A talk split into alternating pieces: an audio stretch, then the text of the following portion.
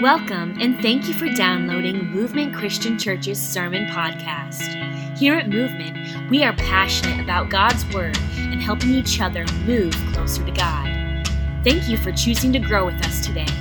And now, here's our lead minister, Bobby Wallace.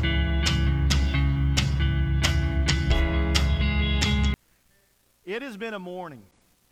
It's been a morning and 18 thirds, whatever that math is on that. Yeah, and that's my point is it's easy to become comfortable with the cross. It's easy to become comfortable with the cross.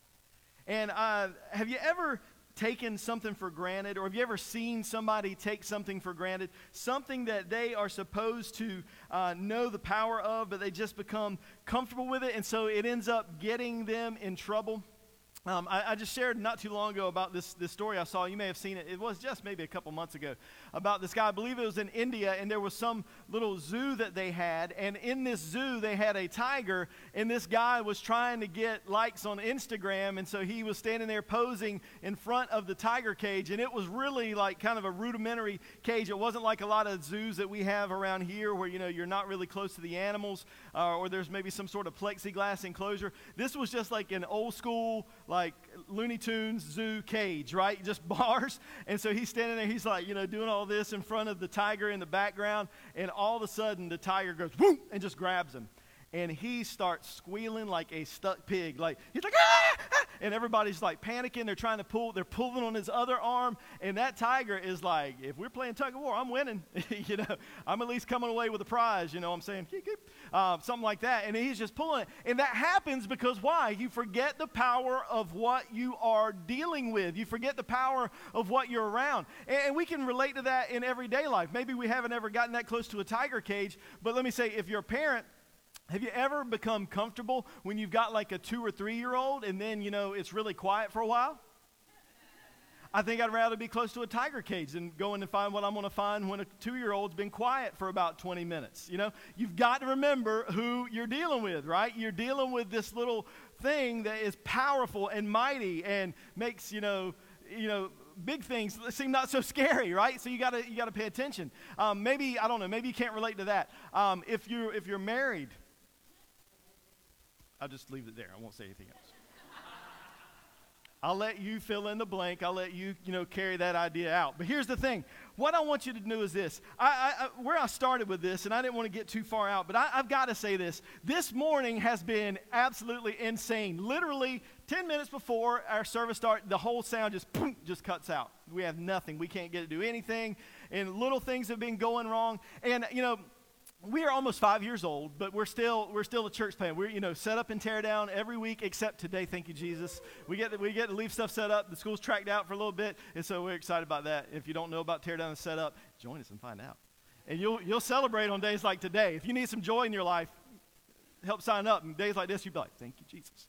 So Anyway, my point is this everything that could go wrong goes wrong. And we have to set up every chair every week. And, you know, and people probably get tired of me like worrying about the angles. But I think about, you know, when you walk in, you don't want to see chaos. And, you know, your life has been chaos all week, right? Your life has been crazy. And when little sound issues go wrong or, you know, something doesn't happen exactly the way we want it, it's just, it's frustrating. And it wears me down and it wears me out. And I let the devil get in my head. And I'm like, frustrated and upset. And sometimes I just have to remind myself yes, we want to do our best in everything. You know, Colossians 3 says, do everything as if you're serving the Lord. So everything you do, you want to do your best you can. But when it all boils down to it, it's all about the cross.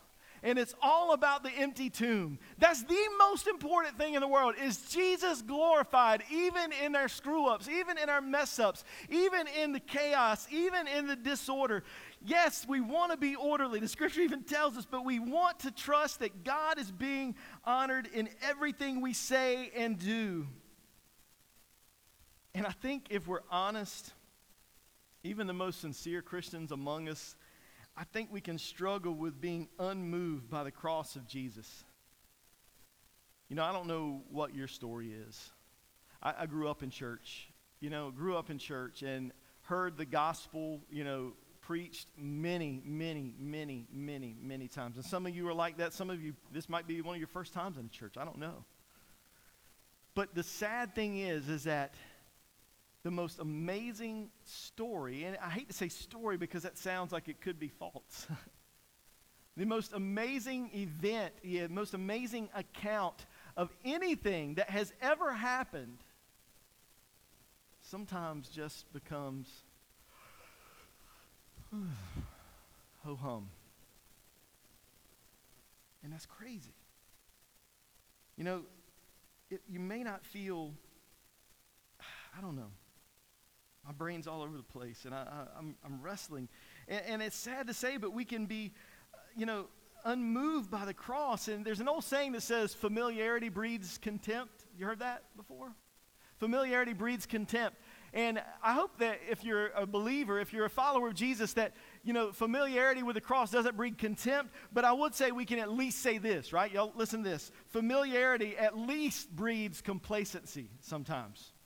The more familiar that you are with the story of the cross, you really have to wrestle and struggle to make sure that you're thinking about who He is and what He did and what that means for you and me so that you don't become complacent. Are you complacent or are you still as passionate about Jesus as the first time you heard the gospel? And see, there's a real problem guys. There's a huge problem if we who have been purchased by the blood of Jesus, who have experienced the grace of Jesus, if we're not moved and passionate about the story of the cross, how can we ever expect people who don't know Jesus to be passionate about it? How can we expect that?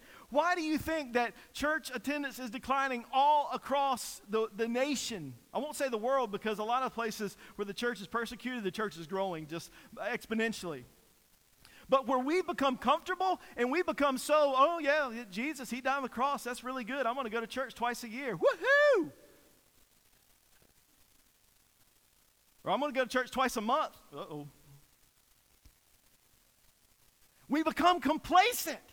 We become so we become so complacent with the story of the cross. And I'm not fussing at you, I'm fussing at us because it, it, my heart has gotten hard at times because I forget what Jesus did for me. I'm not having a mental breakdown, I promise. I'm having a breakthrough.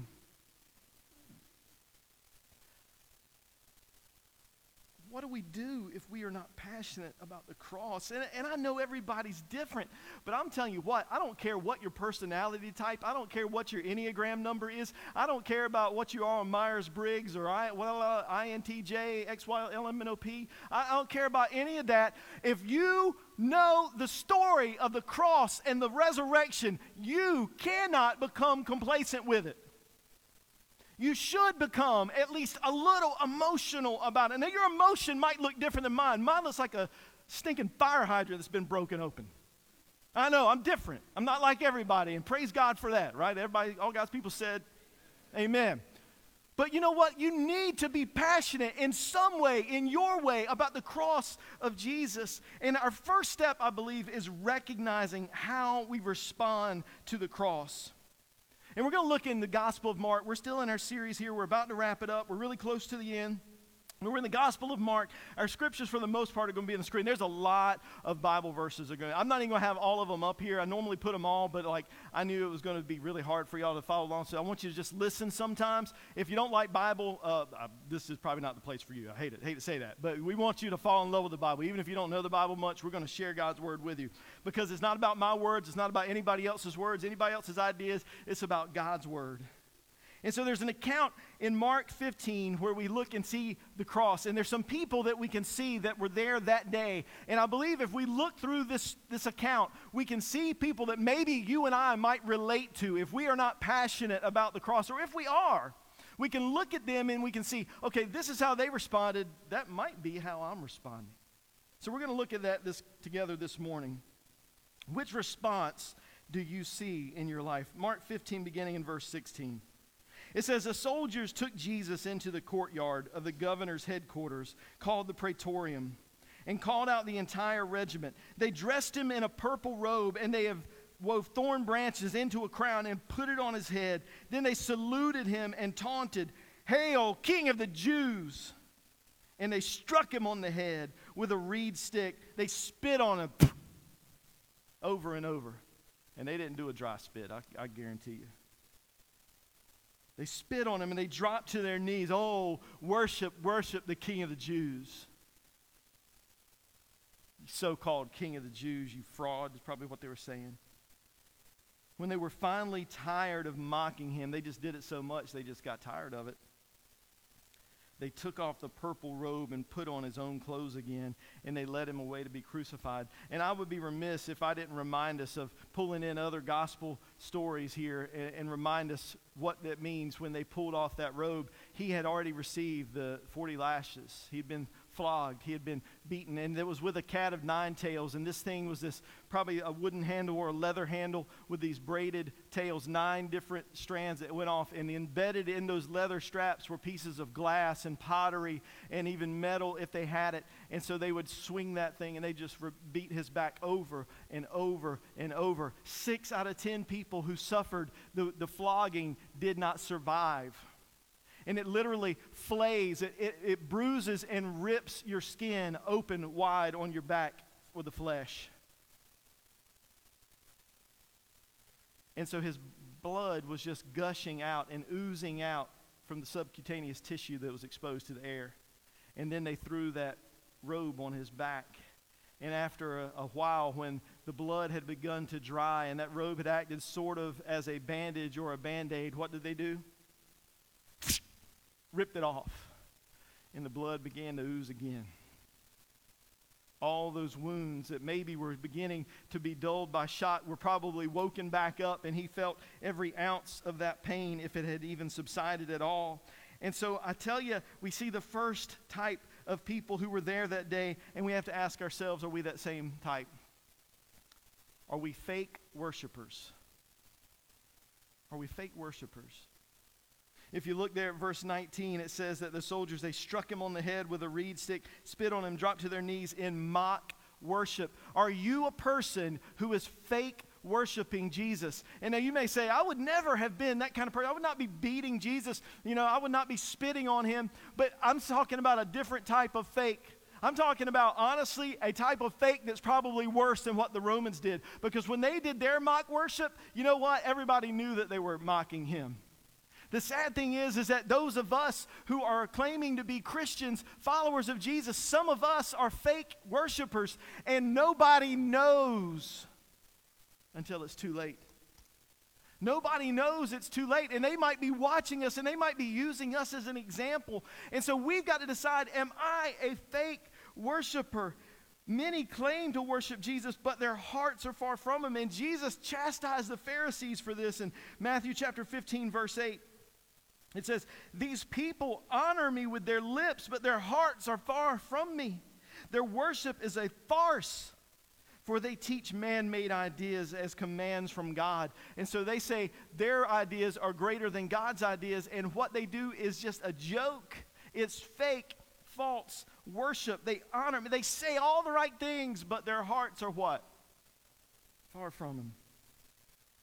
Brennan Manning said a famous quote the greatest single cause of atheism in the world today is Christians who acknowledge Jesus with their lips and walk out the door and deny him by their lifestyle. And this is what an unbelieving world simply finds unbelievable. There's so many people who are watching fake worshipers and they don't realize it.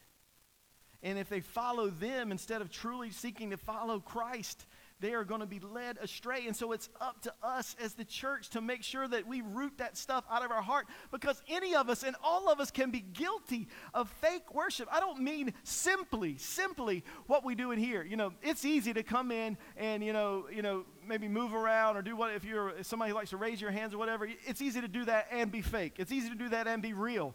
And it could be a fake version of that. But I'm even more, that can be it, but I'm even more talking about the worship that you do with your life because every part of our life is supposed to be worship. The question is, who are we worshiping when we worship? You know, the way that you live your life, is it true? Is it real? Is it sincere? You know, I believe that this mock worship, as I said earlier, is worse because everybody knew the soldiers were fake, but they don't always know that we're fake. And we can cause real spiritual damage to a lot of people and even ourselves. In 1 Timothy 4:16, I'm just going to read this to you. It says, "Watch your life and your doctrine closely. Persevere in them because if you do, you will save both yourself and your hearers." You will save the people who are watching you and listening to you. Make sure that your life matches up with what you teach so that people, when they follow you, will be following Jesus. So ask yourself Does my life, do my actions match my words? Do I tell people to follow Jesus, but I don't follow Jesus? It goes on in verse 21 in our main text there in Mark 15. It says, A passerby named Simon, who was from Cyrene, was coming in from the countryside just then, and the soldiers forced him to carry Jesus' cross. Simon was the father of Alexander and Rufus, and they brought Jesus to a place called Golgotha, which means the place of the skull, and they offered him wine drugged with myrrh, but he refused it. Here's the next type of person we see on this account of the cross, and maybe, maybe we might be falling into this trap. Are we a peer pressure participant? Are we a peer pressure participant? You see, this guy, it's uh, Simon uh, the Cyrene, we call him at times, was forced to carry the cross. You know, the Romans said, Here, you carry it. And he really had no choice, right? If he wanted to live, what did he have to do? carry the cross. Now, he may have been the most sincere guy in the world. He might have had pity on Jesus. He might have been a follower of Jesus. We don't exactly know. Um, he may have become one. We don't know. But what I'm talking about right then and there, the reason that he did what he did was because he was forced to. You know, he was forced to by some very powerful peer pressure. And the sad thing is, a lot of us can worship Jesus not because we love Jesus with all of our heart, soul, mind, and strength, but because we fall under peer pressure. And, and, right automatically, our mind goes to people who were raised in church. You know, I mentioned that. I, I, grew up in church. And it was a real struggle for me for a long time to really worship God or not. With my, do I just do it because that's what I've done? I'm supposed to go to church? I mean, my mom was serious about us going to church. What do you think? I mean, you don't know my mom, but if I'd have said, you know, when I was seven, eight, nine years old, no, I'm not going to church today. Dearly beloved, we're gathered here to remember this child. I'd have met Jesus one way or the other, whether it was at church or face to face, you know. I, you know, it was, it was pressure. And kids who grow up in church, especially who grow up in church, can get caught up in this. A lot of people grow up in church and never adopt the faith of their own. Their faith is just their moms or their dads, or their older brothers or sisters, or their grandmas or their grandpas. And when the world gets tough, they just crumble or they just fade away, or they just walk away. But it's not just young people that can struggle with this peer pressure participation. Many times, a, a, spouse, if one spouse is faithful to Jesus and the other spouse is not, that other spouse can come just sort of out of a peer pressure. You know, I want to keep the peace or I want to make my spouse happy. So I'm going along. But they never ever listen to what's being said. They just sort of tune in and, uh, you know, check out and that sort of thing. And it's easy to cave into that peer pressure, but they don't have a faith of their own. Or yet still, we can cave into society societal pressure. You know, I don't know if it's like this in every part of the country, but here, what a lot of people call the Bible Belt, there's still a little bit of societal pressure of going to church. And depending on what, how much you care what people think, or maybe you think it might help your business or your job, you might say, Well, I need to go to church. That's what people do, so I'm going to go. And if that gets you there, that's great. But if that's the only reason you are there, and you're not listening and absorbing and taking into your heart what's being said, you might not be following Jesus completely. And along that same note, there's family tradition. And there again, you know, I don't know if it's like that everywhere, but where I grew up, there was definitely a, a family tradition of church. We go to church, our family's always going to church, and a lot of times you could say, See, I've got this pew and it's got my family's name on it, so you need to get up.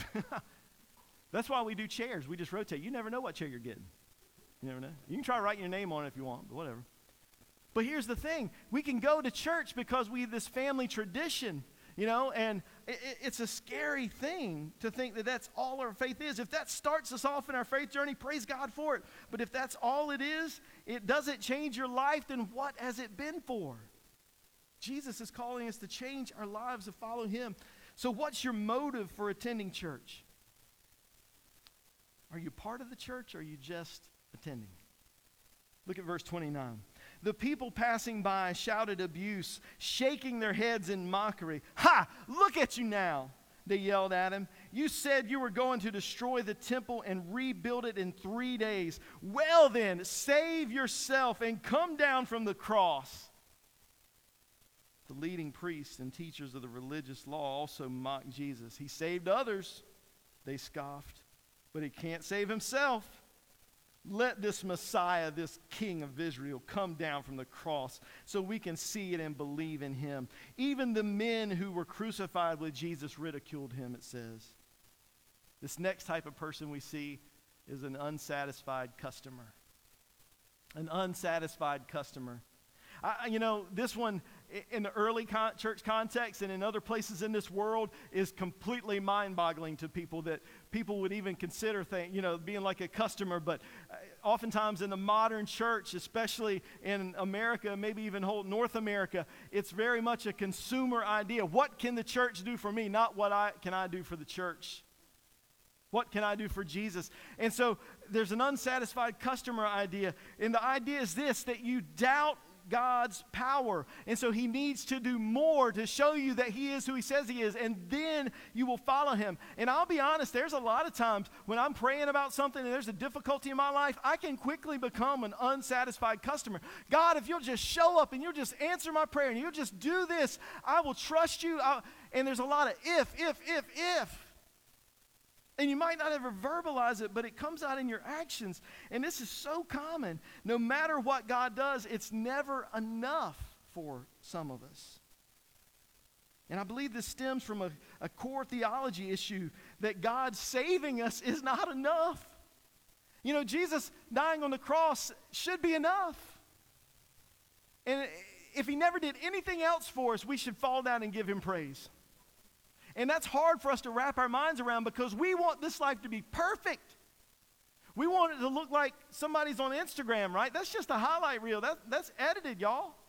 That's highly photoshopped, nine times out of ten. But that's the kind of life we want. We want the perfect life. We want the perfect car, the perfect job, the perfect family. We want it all. And God, why don't you give it to us? Why didn't you answer my prayer?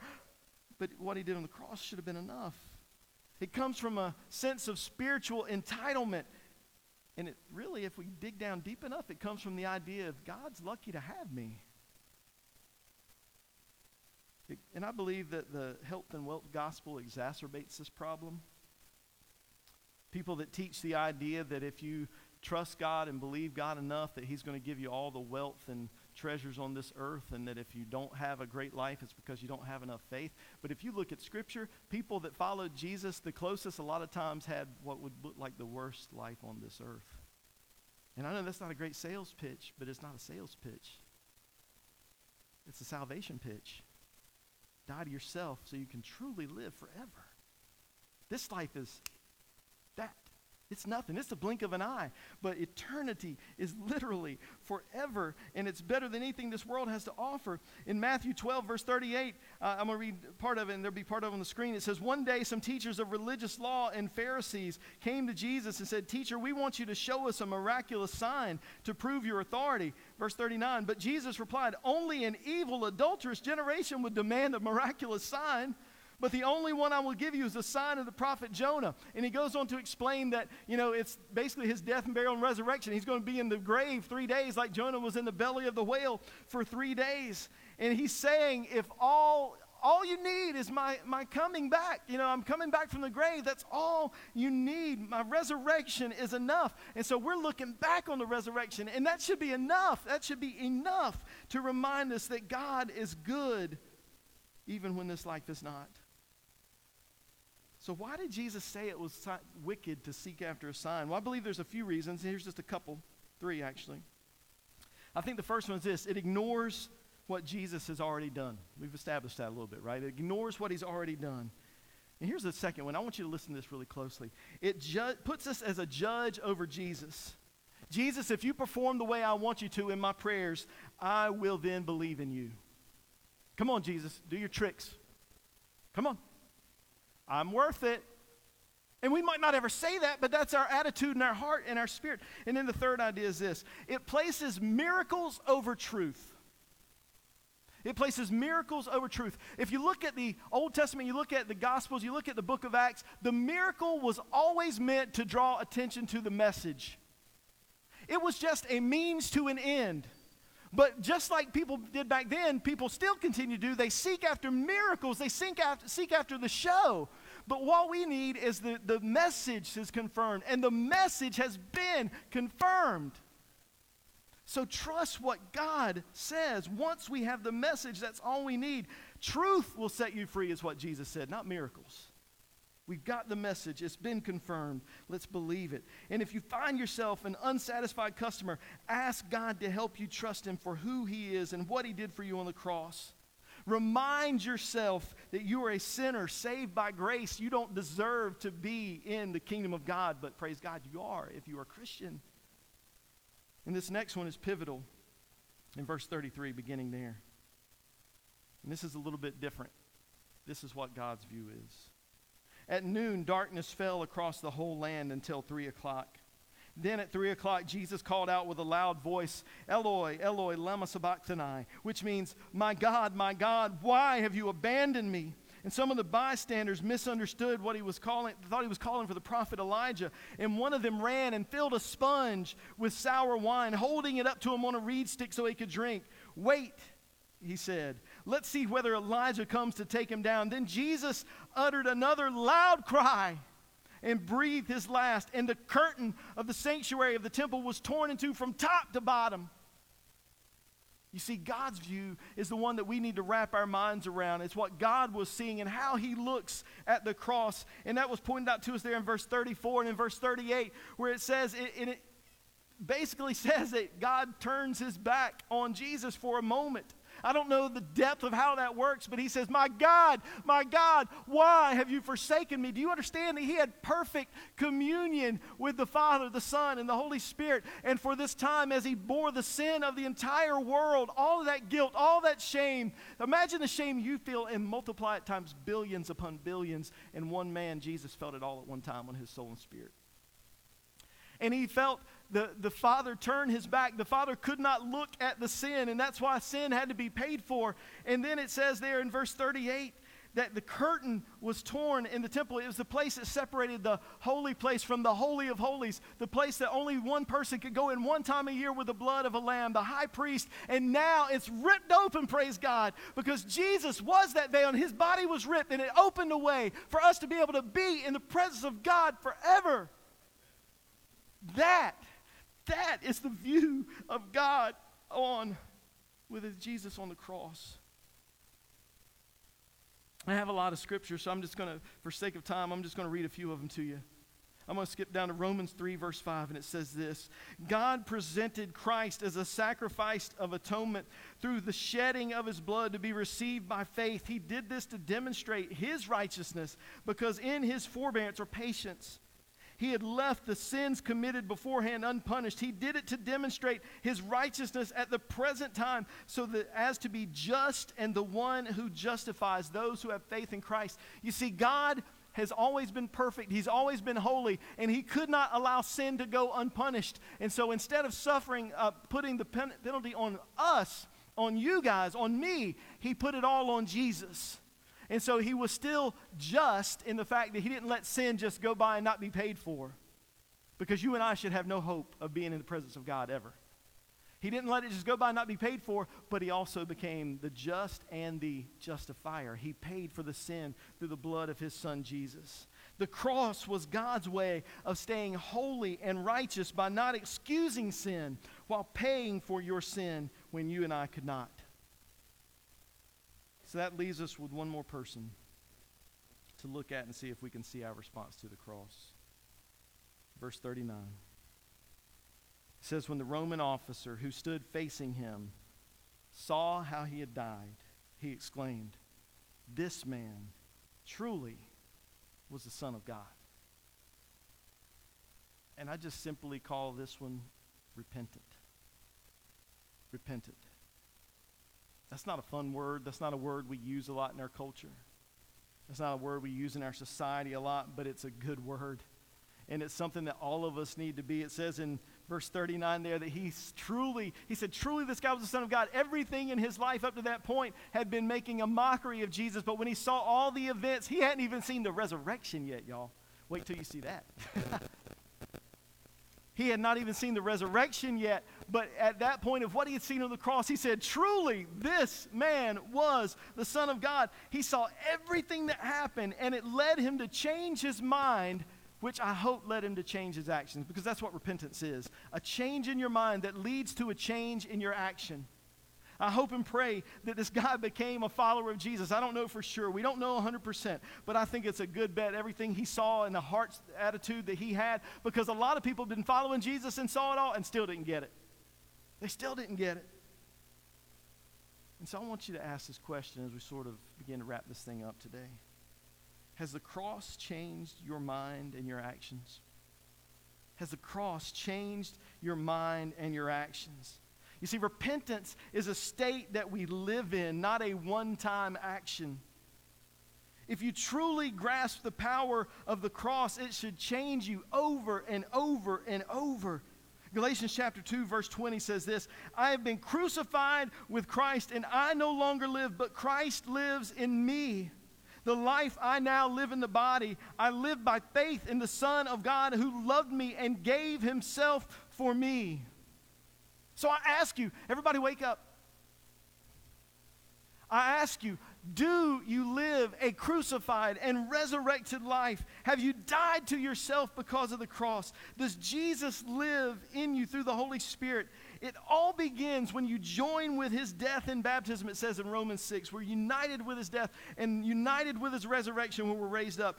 And it, but it has to continue every single day. It's not enough to just go and go down a wet center and come up a wet center. You need to come up a new creation in Christ through your faith in Jesus and your willingness to not just repent once, but to repent every day because there are things every day that get us off course and we need to turn around and, and run back to Jesus. Do you live a repentant life? And I'm going to sit here and tell you, I do not every day. I struggle and I wrestle, and God has been working on me in a mighty way. That's why I'm.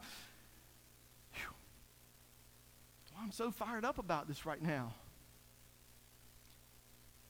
So here's three quick things I want you to digest to help you live a repentant lifestyle. There's many more that we could add, but I want to do three. The first one is this remember that you're saved by grace.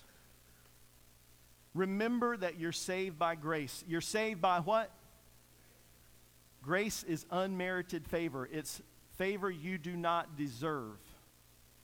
You are saved by grace. And why I say that is because when you've been a Christian long enough, you can begin to think that God's pretty lucky to have you. Yes, praise Jesus for grace and what He's made you. I'm not, I'm not denigrating that. I'm not saying that we need to beat ourselves up about our old life of sin, but we need to remember where we came from. We need to remember that while we were still coming home, the Father came running out and threw us a party, but we came from pigsty, and we don't ever want to go back there again.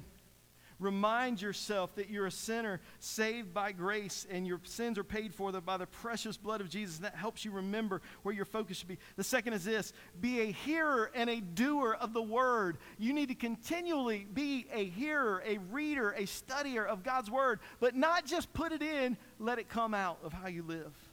Be a doer of the word because it says in the book of James to be that, to be a hearer and a, and a doer. But it also says that faith without works is dead. Let it come alive in you and through you.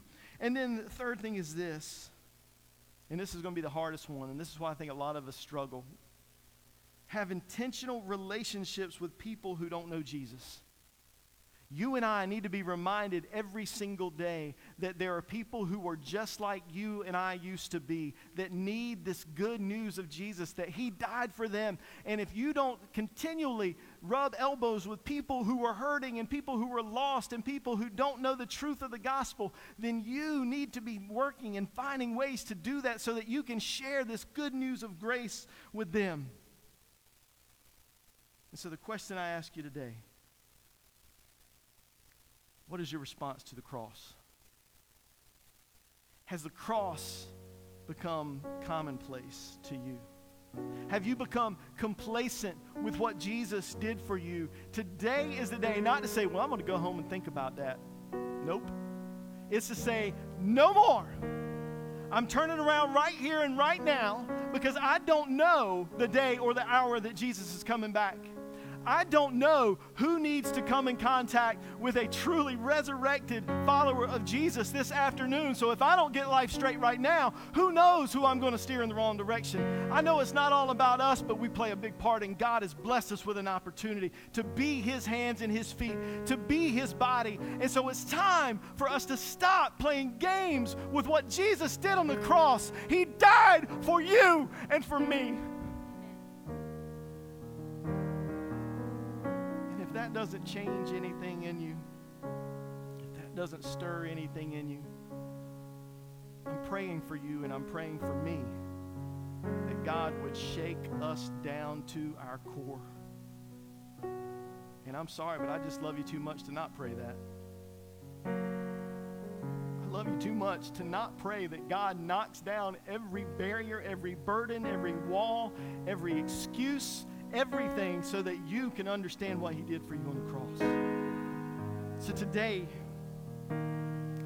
if you're outside of Jesus, that's the first thing we want to take care of. We would love to take you, and because you believe who He is and you're willing to turn away from sin, confess Him as Lord, we'd love to baptize you into Christ today. See that new life, join with His death and His resurrection. Do it today. That's the first thing.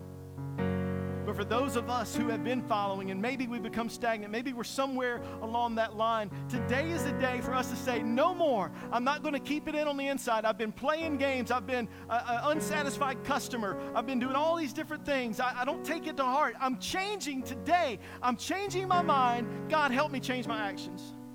And I'm going to tell my brothers and sisters, I'm going to take somebody to the side and say, please help me, pray for me, encourage me, correct me, rebuke me if I need it because it's too important. Jesus did it all. We can be free. It's the.